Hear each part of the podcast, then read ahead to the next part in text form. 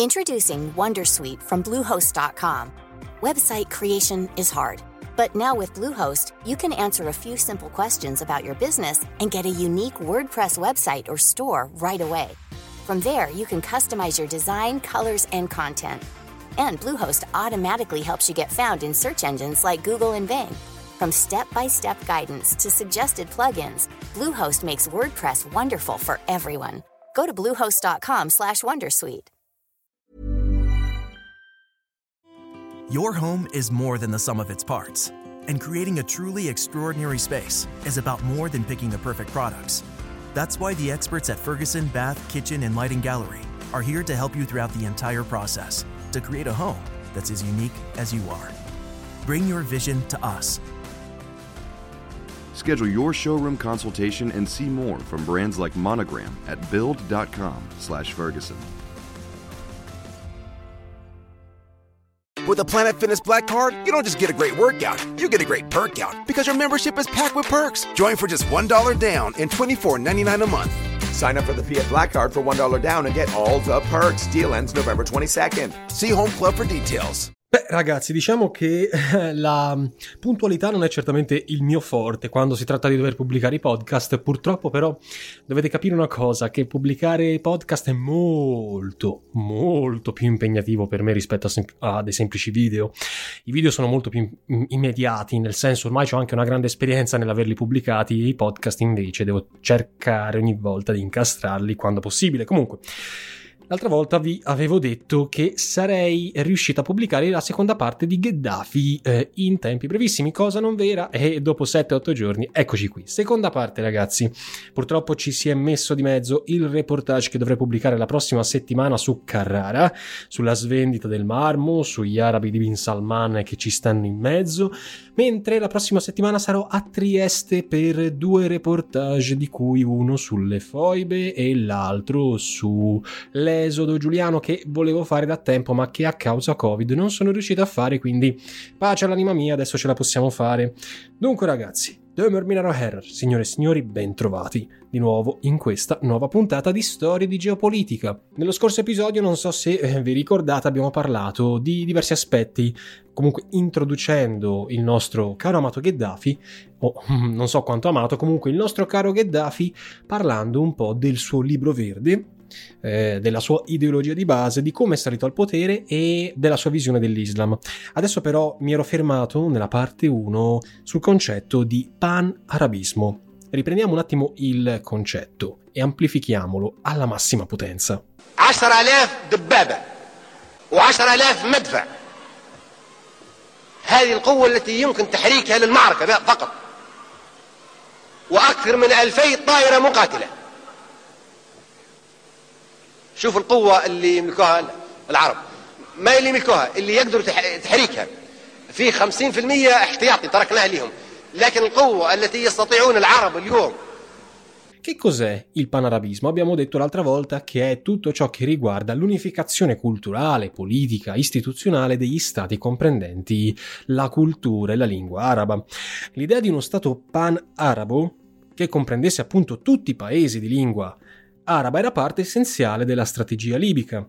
Gheddafi sognava l'espansione dei confini nazionali, non esclusivamente limitati alla Tripolitania e alla Cirenaica. C'è poco da nasconderlo, signori miei. E anche come il Piemonte per l'unità italiana o la Prussia per la Germania, così l'intero Nord Africa doveva rappresentare per la Libia il motore dell'unificazione, di unificazione che potesse comprendere un'enorme unità statale. Panarabismo per Gheddafi anzitutto aveva un valore strumentale. Significa significava riunificarsi per lottare anzitutto contro l'Occidente e eh, ovviamente riportare il mondo arabo alla ribalta dalla marginalità e la sopraffazione devastante causata dal colonialismo.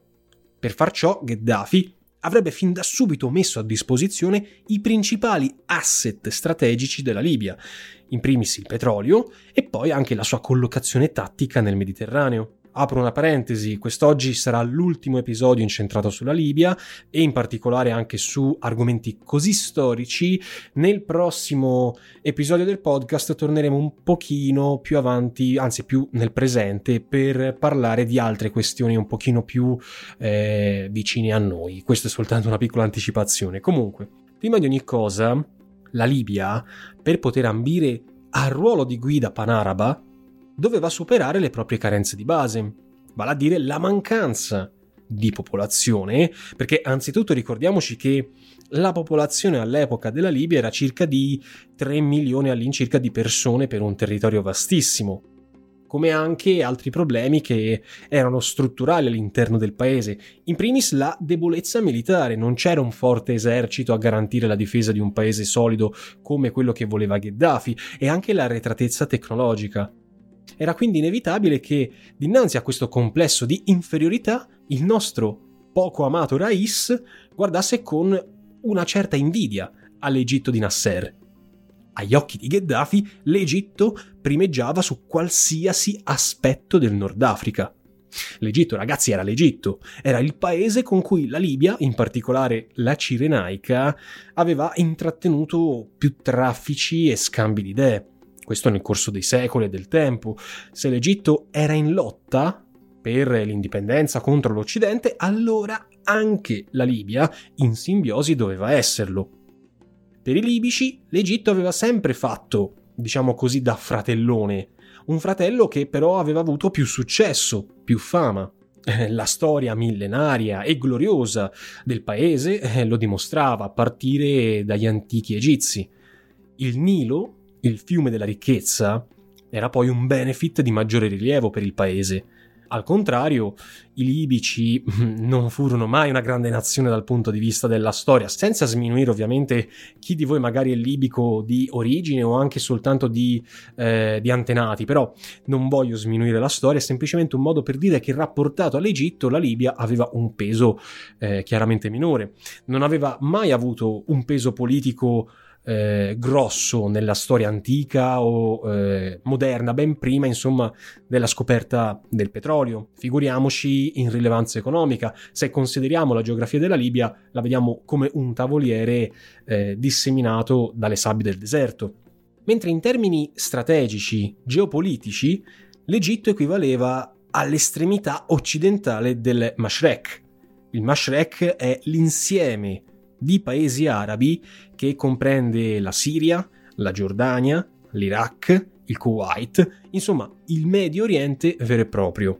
Agli occhi di Gheddafi l'Oriente arabo era quello più genuino, quello vero, rispetto all'Occidente del Maghreb, perché a differenza del Mashrek, il Maghreb, vale a dire la Tunisia, l'Algeria, il Marocco, non erano custodi dei valori storici della cultura araba.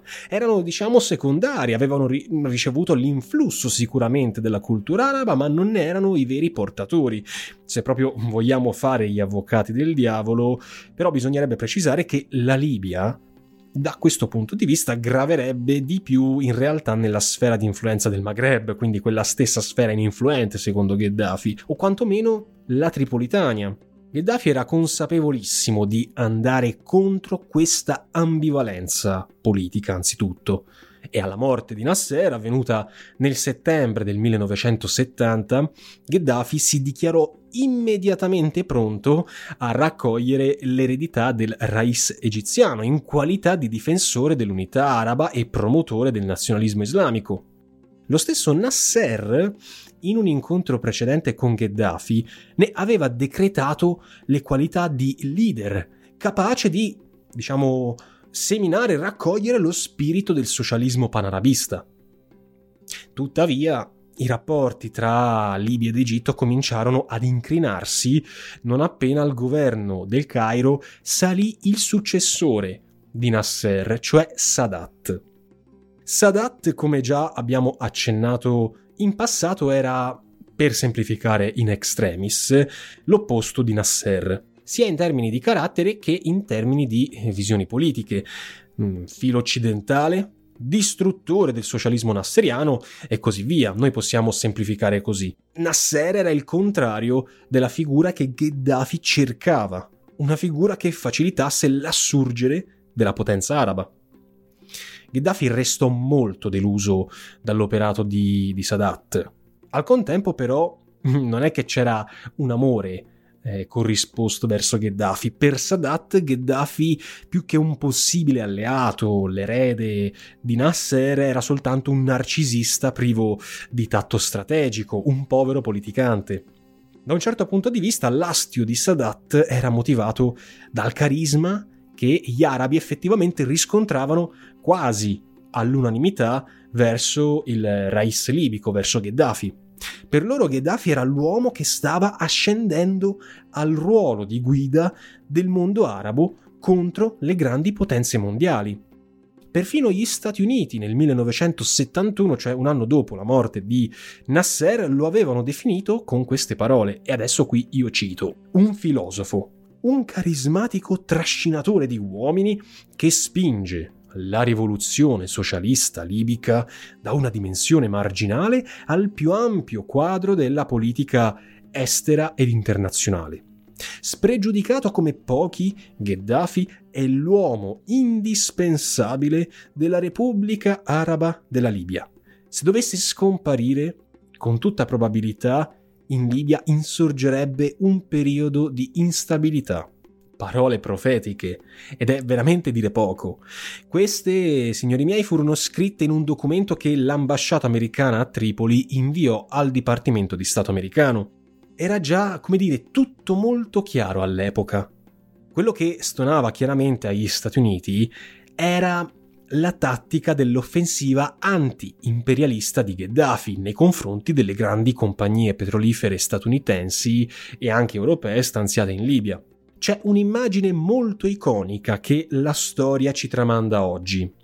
La potete per esempio tranquillamente andare a ripescare su internet. È l'immagine dell'incontro che fu fatto tra i grandi eh, del Nord Africa e del Medio Oriente nel tentativo di mettere fine al conflitto tra Re Hussein di Giordania e l'Organizzazione per la Liberazione della Palestina guidata da Arafat. In quella foto, attorno a un tavolo, Troviamo sulla sinistra Gheddafi, braccia conserte, busto in avanti, insomma prepotente alla vista, e seduto accanto a lui c'è Arafat.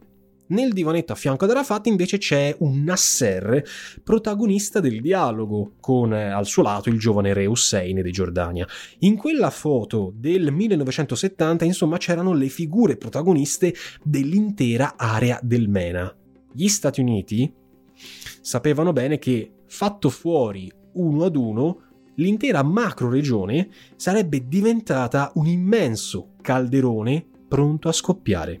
Purtroppo la storia ci dimostra che Nasser sarebbe tristemente morto il giorno successivo a quello stesso incontro per arresto cardiaco. Hussein e Arafat avrebbero tirato a campare fino ai primi anni 2000, mentre Hussein tirò le cuoia nel 99. L'unico che restava era Gheddafi, sempre più isolato nel suo tentativo eh, ideologico, panarabista e nazionalista.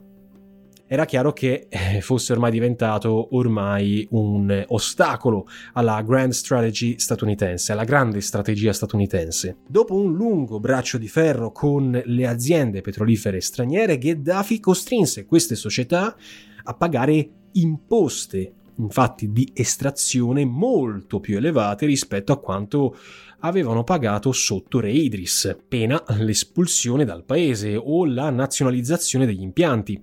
Beh, dato che, eh, signori miei, stiamo facendo in questo momento divulgazione per amore, vorrei un attimo specificare in concreto cosa voglia dire nazionalizzare. Ma prima di ciò, siccome io sono talmente idiota, mi sono dimenticato di far partire come da tradizione la sigla. Prego, signorina.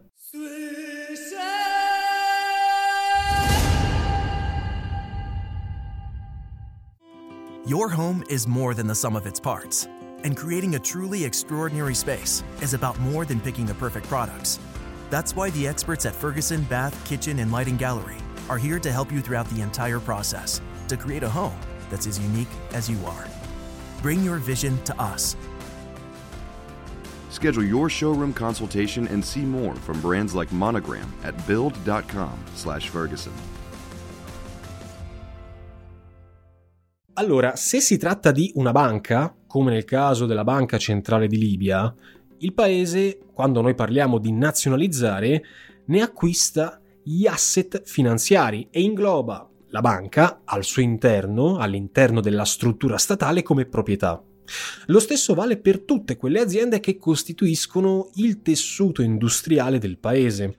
Centri di estrazione, gasdotti, industrie tessili, magazzini alimentari, insomma tutto. Qualsiasi cosa finisce nelle mani dello Stato che a sua volta si compra l'azienda con una cifra che lui ritiene essere consona ovviamente e che il 99% delle volte non soddisfa i vecchi proprietari perché praticamente la devono svendere, eh, dà un calcione alla vecchia dirigenza e la sostituisce con uomini fidati di competenza che gravitano chiaramente all'interno del governo nazionale.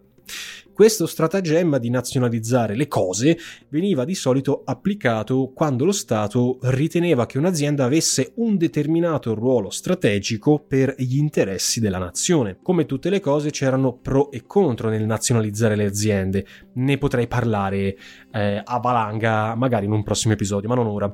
E se da una parte, ora ve ne parlerò, Gheddafi contribuì più che volentieri a soffocare la libertà di pensiero in ogni sua forma, ad esempio la libertà di associazione, di stampa e di azione anche in campo economico, come tutte le limitazioni anche ai danni della popolazione femminile, non possiamo non nascondere anche l'altro lato della medaglia, cioè quello un pochino più brillante, più meritevole. Stiamo sempre parlando di un dittatore, anche qui come nel caso di Salazar mi verrà additato di essere un eh, filo nazista, filo fascista, quello che volete, ma tanto ormai quando parlo di dittatori e magari ne esalto un pochino le parti più brillanti a scapito di quelle tristemente note, perché tanto nei secoli, nei, secoli, nei decenni si è sempre parlato dei lati oscuri, come giustamente è, di una dittatura, si è sempre parlato del lato oscuro delle cose, ma cerchiamo anche di analizzare nel complesso della varietà della storia cosa è successo con Gheddafi in questo caso. L'onestà intellettuale serve anche in questi casi. Il tenore medio della vita dei libici eh, rispetto alla monarchia di Idris, facciamo attenzione, quindi a un passato comunque neanche più tanto lontano, aumentò notevolmente. Ci sono dati alla mano, ragazzi. Io non è che mi sto inventando le cose. Quindi, se a uno dà fastidio che va a sottolineare il fatto che il tenore medio, medio della vita sotto Gheddafi andò molto meglio rispetto al passato, faccia pure. Ovviamente non sto dicendo che tenore medio significa che bello, Gheddafi eh, ehm, reprimeva le donne oppure eh, distruggeva la libertà di parola. No, assolutamente.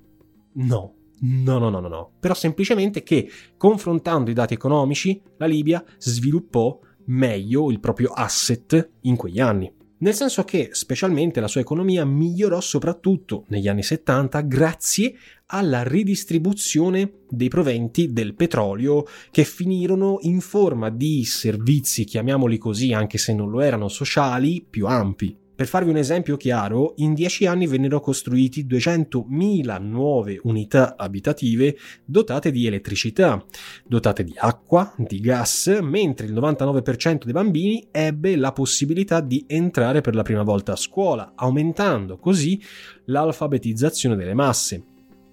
E ora passiamo invece per far contenti tutti, perché se no qui veramente passo da eh, fascistoide, dal lato grigio della medaglia, quello che ti lascia un pochino con eh, l'amaro in bocca, quello che ti fa dire meh, meh, cioè si poteva fare meglio.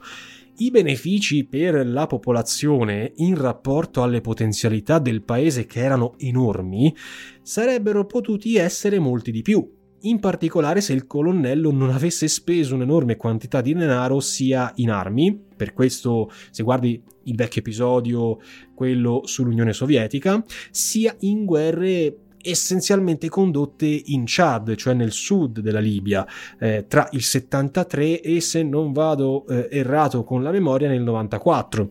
La guerra in Chad fu da molti eh, considerata insulsa, Per Gheddafi la striscia di terra meridionale che separava la Libia dal Chad, contesa appunto da quest'ultimo, era importantissima nella gestione di risorse come l'uranio, eh, nella striscia insomma di Aouzou, eh, e per tenersi sotto controllo una porzione di territorio che garantiva l'accesso all'Africa subsahariana con conseguenti eh, ondate di immigrazione, Gheddafi avrebbe fatto di tutto.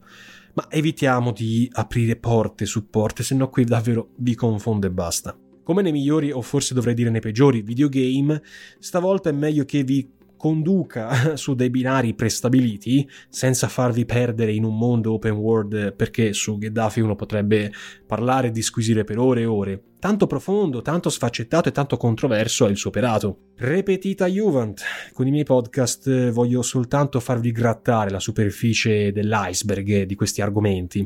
Sta poi a voi approfondire. Ci sono tantissimi saggi, articoli scritti che potete trovare online, comprare libri su Gheddafi. Ma visto che noi stiamo parlando di approfondimenti, vediamo un attimo di tornare un passo indietro sulla questione della decolonizzazione.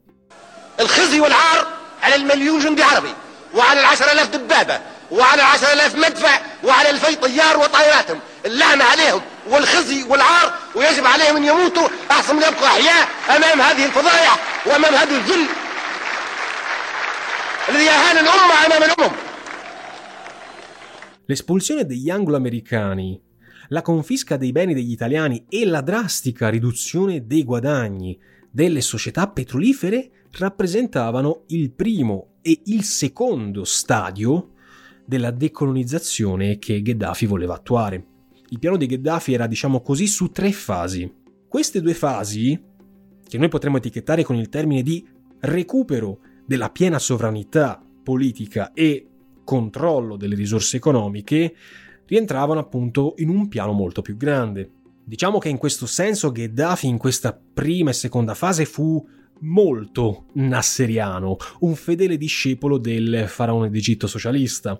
Se però ci soffermiamo un attimino su queste due figure, sui due Rais, noteremmo subito un'incongruenza.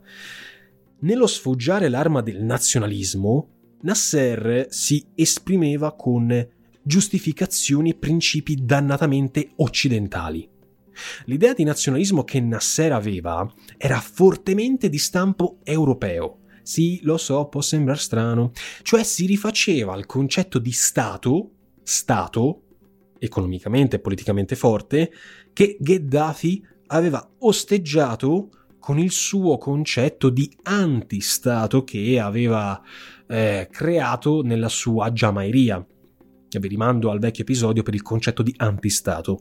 Inoltre, i legami con il socialismo, una società aperta a tutti, erano molto più forti in Nasser che nel Rais libico. In parole povere, Nasser si limitò, vuoi per mancanza di tempo che per possibilità anche politica, a non oltrepassare mai la seconda soglia della decolonizzazione. Perché per decolonizzare, secondo Gheddafi, bisognava attuare la terza soglia. Oltre alla seconda soglia c'era appunto il terzo stadio, ovvero il distacco da qualsiasi progetto politico di matrice europea, quindi culturalmente legata a un contesto coloniale. Infatti, se ci pensiamo bene, l'importanza storica di una figura come Gheddafi consisteva nel fatto di non voler solo compiere delle azioni destabilizzanti per l'imperialismo europeo e statunitense, ma anche quello di elaborare un progetto politico completamente alternativo a quello occidentale. Quella di Gheddafi voleva essere una rivoluzione veramente totale, a 360 gradi, che investisse non solo l'ambito politico e quello economico, ma perfino quello ideologico. A suo tempo, questo aspetto non fu compreso, diciamo così, abbastanza, né tantomeno valorizzato a sufficienza. Anzi, fu quasi sempre deriso, sminuito, Sicuramente il modo in cui Gheddafi si poneva con gli altri non aiutava, era un arrogante, assoluto, in particolar modo andando avanti con l'età. Molti di voi si ricorderanno del discorso di quasi un'ora e mezzo che Gheddafi fece nel 2009, a fronte di quello che doveva essere una breve menzione di 15 minuti. Ecco, in tal senso Lui stesso dava toni talmente enfatici ed esagerati alla sua ideologia panarabista e antioccidentale da rasentare a volte l'assurdo. Pensiamo a quando definì il suo pensiero, la sua dottrina come la terza teoria universale, la terza via alternativa al socialismo e al liberalismo occidentale, affermando che sarebbe stata la soluzione definitiva a tutti i mali dell'umanità. Vista da una prospettiva oggettiva, la terza teoria universale sarebbe una riproposizione dello Stato totalitario, una nazione essenzialmente legata ad un clan di spicco, quello del leader, in questo caso Gheddafi, e alla sua famiglia. È inutile ribadire che nella visione politica di Gheddafi la rappresentanza democratica, i partiti politici e strumenti come referendum, Costituzione e così via fossero completamente inutili. Nel suo libro verde, il testamento ideologico che il Rais, come abbiamo detto nel vecchio episodio, pubblicò in arabo nel 1975, Gheddafi prevedeva la creazione di uno Stato fondato a imitazione di quello dei soviet, dove in linea teorica, e solo teorica, perché nel pratico sappiamo che dove il comunismo ebbe larga attuazione e fece solo disastri, come anche il nazionalsocialismo, il potere politico era nelle mani del popolo, almeno in linea teorica. Da qui l'idea di Jamairia, la dittatura delle masse. Tutti concetti molto belli in linea teorica, eh, per carità, sostenendo che la Costituzione fosse priva di valore, Gheddafi gettò così le basi per negare diritti fondamentali dell'uomo. Tant'è che nell'opera Gheddafi batte molto sul concetto di popolo, evitando accuratamente l'espressione cittadini. Eh, insomma, l'idealizzazione, siamo qui, di un controllo totalizzante della società da parte dello Stato, che, come sappiamo bene, grazie alla storia, aveva affascinato e tentato anche il fascismo di stampo italiano. Gheddafi vedeva i partiti come i simboli della dittatura contemporanea e per tale ragione li voleva eliminare dal sistema nazionale libico. Per chi criticava il Rais questo fu il simbolo del suo dispotismo, mentre per chi lo ammirava fu un gesto visionario. In un'azione simile, diciamo, non ci sono vie di mezzo chiaramente, non c'è il grigio, è soltanto bianco e nero. Le motivazioni per cui Gheddafi, almeno in linea teorica, odiava i partiti derivavano da un concetto che la storia si portava appresso da Marx, cioè la lotta di classe. Una società che veniva dilaniata dai partiti, da una lotta tra i partiti, equivaleva in tutto e per tutto a una società dilaniata da lotte tribali, da lotte come quelle che effettivamente oggi stanno distruggendo la Libia. E così il partito, costituitosi in nome di una classe sociale, ad esempio il Partito dei Lavoratori, si trasformerebbe per Gheddafi in maniera automatica nel sostituto della classe, andandola a rappresentare.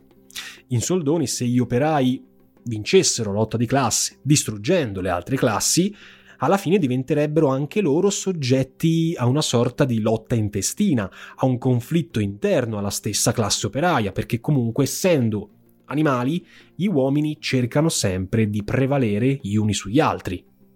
E dunque Gheddafi dice: togliamo tutto, festa finita. Ci sono io, nessuno deve combattere, fine della storia. Altro concetto poi molto interessante, discutibilissimo, ma comunque degno sul quale soffermarsi è il concetto che Gheddafi ha sul referendum, che ovviamente non può rientrare nella sua idea di Jamairia. Per Gheddafi il referendum, stando a quanto detto nel suo libro verde, non è altro che pura e semplice frode contro la democrazia.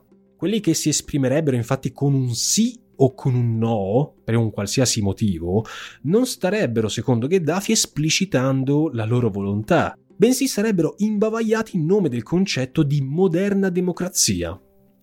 Quale sarebbe allora la via maestra che la società umana dovrebbe seguire per liberarsi dell'arbitrio e della dittatura della democrazia?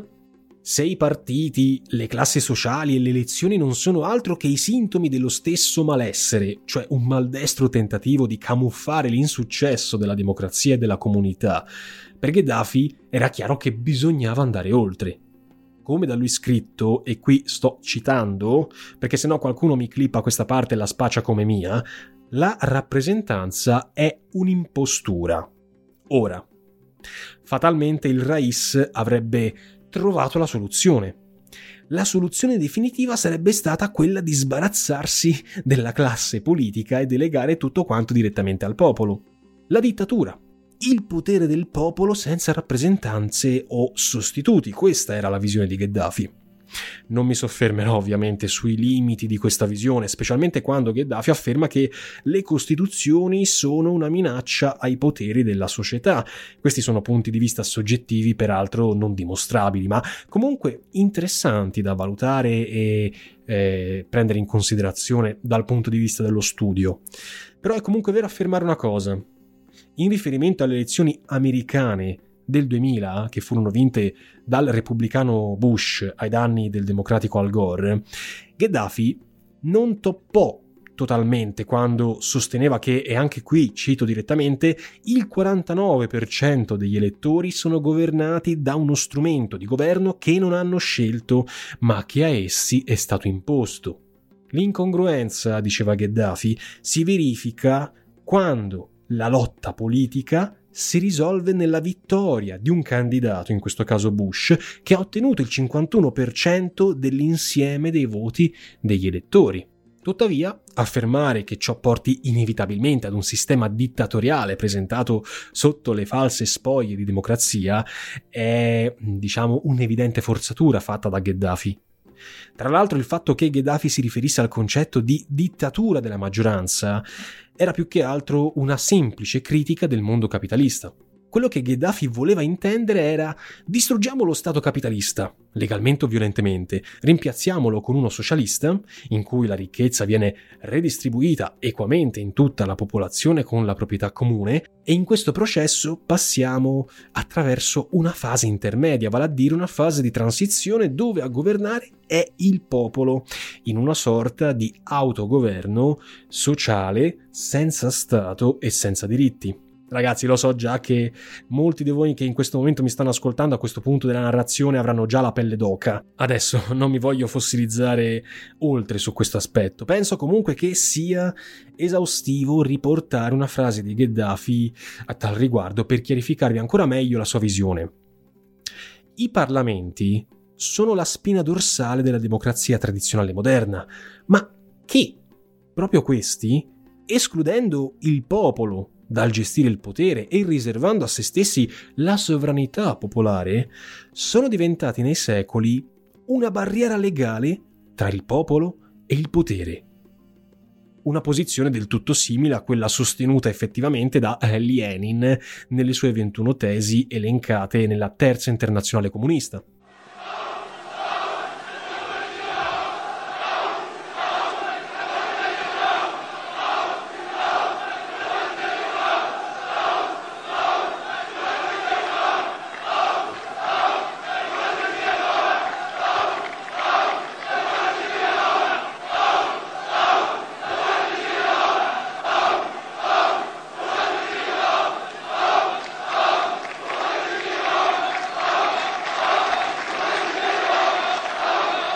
لا مداهنة ولا مجاملة في مصير الأمة وفي القضايا الخطيرة الجوهرية مثل هذه القضية التي نعيشها اليوم قضية تدمير الأمة العربية والتطاول عليها وإهانتها Your home is more than the sum of its parts.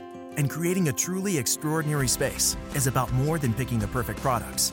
That's why the experts at Ferguson Bath, Kitchen, and Lighting Gallery are here to help you throughout the entire process to create a home that's as unique as you are. Bring your vision to us.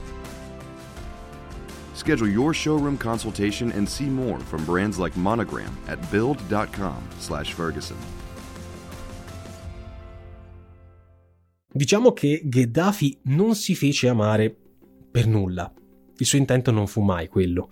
Anzi, più si rendeva odioso agli occidentali e nemici politici, meglio era. Non a caso Gheddafi sostenne poi, senza nasconderlo così tanto, organizzazioni ribelli ed eversive come l'IRA nel conflitto irlandese, l'OLP in Palestina, l'ETA nei Paesi Baschi e così via.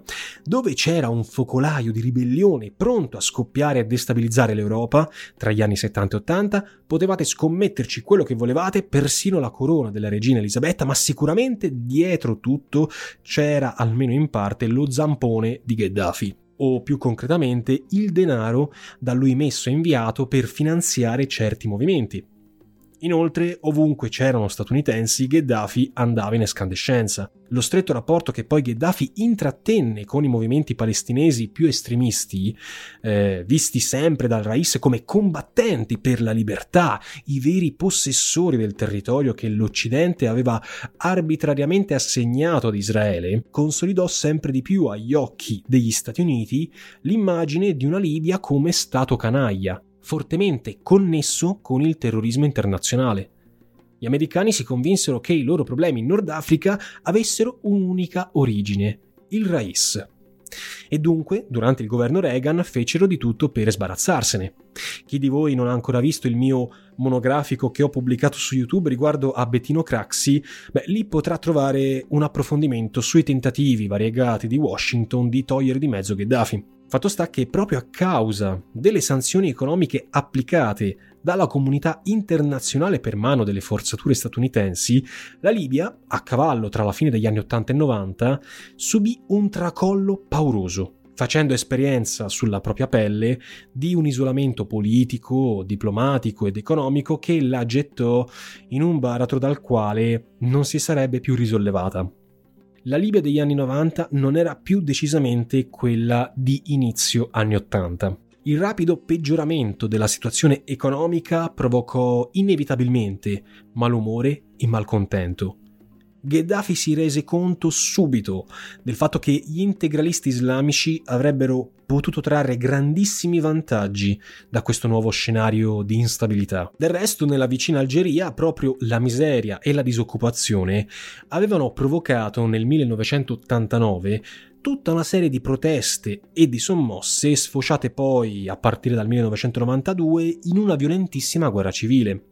Gheddafi non voleva che accadesse lo stesso in Libia, e per tutti gli anni 90 pertanto il Rais fu di fatti uno dei più intransigenti avversari dei fratelli musulmani e più in generale dell'estremismo politico musulmano. Aperti vari fronti, Gheddafi comunque non si risparmiò neanche tanto per Israele, dato che più e più volte Gheddafi si appellò pubblicamente all'intero mondo arabo per non far perdere forza al conflitto contro quel nemico che lui definiva sionista fu conseguenza naturale che di fronte a queste dichiarazioni bellicose, a questo eh, atteggiamento manifestamente anti-israeliano, l'amministrazione statunitense non fece affatto mistero di gradire sempre meno la figura di Gheddafi. A partire da Gerald Ford, che fu il primissimo presidente in carica ad accusarlo apertamente di terrorismo nel 74-75, eh, l'America si diede da fare per buttarlo giù anche la nuova amministrazione Carter considerò la Libia un rogue state, cioè uno stato canaglia tanto arrogante nelle esternazioni del suo leader quanto pericoloso per l'intera pace del mondo. Eh, il presidente Carter lo aveva ben detto. Abbiamo pochissimi governi al mondo con cui siamo in conflitto come nel caso della Libia. Era lampante che prima o poi sarebbe arrivata la goccia che avrebbe fatto traboccare il vaso. Nel corso dei primi anni 10 del nuovo secolo, quindi 2010, uno dei pochi paesi europei che sembrò mostrare una certa apertura nonostante le sanzioni fu guarda caso, proprio l'Italia, con la quale la Libia stipulò eh, vari accordi finanziati ad aumentare la propria stabilità. Da un certo punto di vista, Gheddafi era come se fosse tornato indietro al vecchio passato coloniale. Si era insomma rimangiato le parole di sfida e disprezzo che eh, avevano caratterizzato i suoi primi anni di governo, ma il fatto era che a farlo tornare sui suoi passi era per forza di cose l'amara disperazione nel vedersi senza scappatoie, in un vicolo cieco. A est la Libia aveva l'Egitto di Mubarak, ormai un paese alienato ai problemi libici. Poi figuriamoci il resto del Nord Africa, che era sempre più condizionato dalle politiche europee. In Italia, quindi, Gheddafi intravide uno spiraglio, uno spiraglio in cui costruirsi una rete di contatti molto importanti, Prendiamo ad esempio la Libyan Arab Foreign Investment Company, cioè la banca statale di investimento libica controllata dalla famiglia Gheddafi per operare sui mercati esteri. Uno di questi mercati fu, guarda caso, proprio l'Italia, soprattutto eh, nei suoi asset industriali più importanti, ad esempio la Fiat, l'Eni, l'Unicredit, la Juventus. Di queste realtà la famiglia Gheddafi acquisì e possedette quote di investimenti eh, molto importanti che andavano dall'1% come nel caso dell'Eni fino al 9% come nel caso della Fiat. Ma sebbene tutti questi investimenti garantissero fondi di entrate molto importanti per il Rais, il quale tenne tra l'altro numerosissimi conti bancari all'estero, tra cui in Svizzera, nel suo paese, in, eh, in Libia, lacerato da un embargo sempre più schiacciante, da una povertà lacerante, i problemi non fecero altro che aumentare la popolazione della Libia negli ultimi decenni del Novecento era cresciuta a tassi elevatissimi, questo grazie all'incremento dell'economia, mentre però appunto l'economia nazionale, al di là delle rendite petrolifere, aveva ben poco da offrire in Libia. Questo significò un aumento della disoccupazione, uno dei problemi che caratterizzò la Libia degli ultimi anni di Gheddafi fu da una parte la mancanza di popolazioni abitative, perché oltre quelle 200-300 mila abitazioni di cui vi ho parlato a inizio episodio, il problema fu che aumentando la popolazione l'edilizia della Libia non riuscì a tenere il passo con questo incremento. E altro problema di fondo fu eh, il fatto che il 30% dei giovani e delle donne nel 2010 si trovò appunto senza lavoro. L'incongruenza di base fu l'estraniazione del Rais verso la popolazione, sempre più nevrotico, più preoccupato e inquieto per un suo eventuale assassinio. Gheddafi si dimostrò così incapace di far fronte ai bisogni di una popolazione sempre più insofferente, quella stessa popolazione che secondo lui governava e gestiva la Libia. Oggi una persona su tre in Libia ha meno di 15 anni e i frutti del malessere in una popolazione così giovane si fecero sentire a partire dal 2011. Ma da cosa fu accentuato, ragazzi, questo malessere? Inutile dire che lo zampino dell'Occidente, di quel nemico che il Rais tanto odiava, ci abbia messo del suo nel velocizzare la decadenza del regime dell'ultimo signore africano, l'ultimo ovviamente in rapporto ai quattro signori della foto che prima vi ho menzionato. Sicuramente sarebbe caduto nel tempo il regime di, di Gheddafi, sarebbe diventata una struttura anacronistica, ma l'Occidente velocizzò il tutto evito di parlarvi delle oscure dinamiche che condussero alla morte del Rais. Per quello vi consiglio di andare a vedere il video sulla caduta di Gheddafi che ho fatto all'incirca 5-6 mesi fa eh, su YouTube nel mio canale Nova Alexio. Io ragazzi qui mi fermo. Spero che questo episodio finale di 3 su 3 sul pensiero ideologico di Gheddafi vi sia piaciuto. Mi sarei dilettato più che volentieri a soffermarmi anche su molti altri aspetti dell'uomo che più di ogni altri ha condizionato il Nord Africa, ma purtroppo ho un tempo a disposizione molto limitato che rema contro di me. Casomai tra qualche mese potrei fare, non so, una parte 2, una parte 4, 5, insomma, quello che sarà, focalizzandomi su altri aspetti che oggi non ho minimamente sfiorato. Ci sentiamo la prossima settimana con un nuovo podcast. Inoltre vi ricordo ancora una volta che da martedì a venerdì sarò a Trieste per fare questo secondo reportage che pubblicherò dopo quello di Carrara, per il quale devo assolutamente ringraziare la mia fanbase, la mia eh, colonna portante di mecenati su Patreon che mi sostiene, che mi dà modo di potermi spostare ammortizzando i costi da una parte all'altra dell'Italia. Io non posso fare a meno, ragazzi, di ricordarvi che se vi piace nel profondo quello che faccio, anche un minimo contributo può sostenere la causa di Nova Lexio, cioè la causa di divulgazione storica e culturale di relazioni internazionali, di geopolitica, insomma di tutto ciò che va a comprendere questo ampio ombrello, perché in Italia c'è un vuoto culturale che va riempito. Per quanto banale possa sembrare, in un mondo dove i vincoli e la libertà di parola sono sempre più grandi, avere la possibilità di esprimermi senza condizionamenti editoriali e facendo ciò che amo, cioè parlare di storia e di geopolitica, è per me un privilegio enorme. A breve inoltre potrete anche ammirare una maggiore qualità sul canale perché ho fatto un investimento sul, sull'hardware, su videocamere e quant'altro, su microfoni, che darà un maggiore, una maggiore potenza al canale e soprattutto un nuovo acquisto, cioè potrò permettermi di pagare un motion designer, un video editor che mi aiuterà nella realizzazione dei video e appunto pubblicare con una cadenza ancora più, più frequente. Se ciò è stato reso possibile è merito dei mecenati, ma anche di voi che con assiduità e con fedeltà guardate sempre i miei video e ascoltate i miei podcast. Da parte mia non posso altro che dirvi grazie di cuore. Ci sentiamo presto. Per Aspera ad Astra.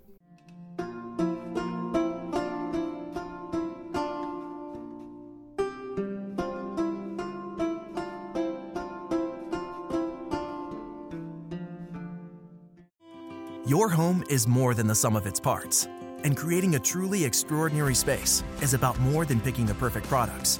That's why the experts at Ferguson Bath, Kitchen, and Lighting Gallery are here to help you throughout the entire process to create a home that's as unique as you are. Bring your vision to us. Schedule your showroom consultation and see more from brands like Monogram at build.com/ferguson.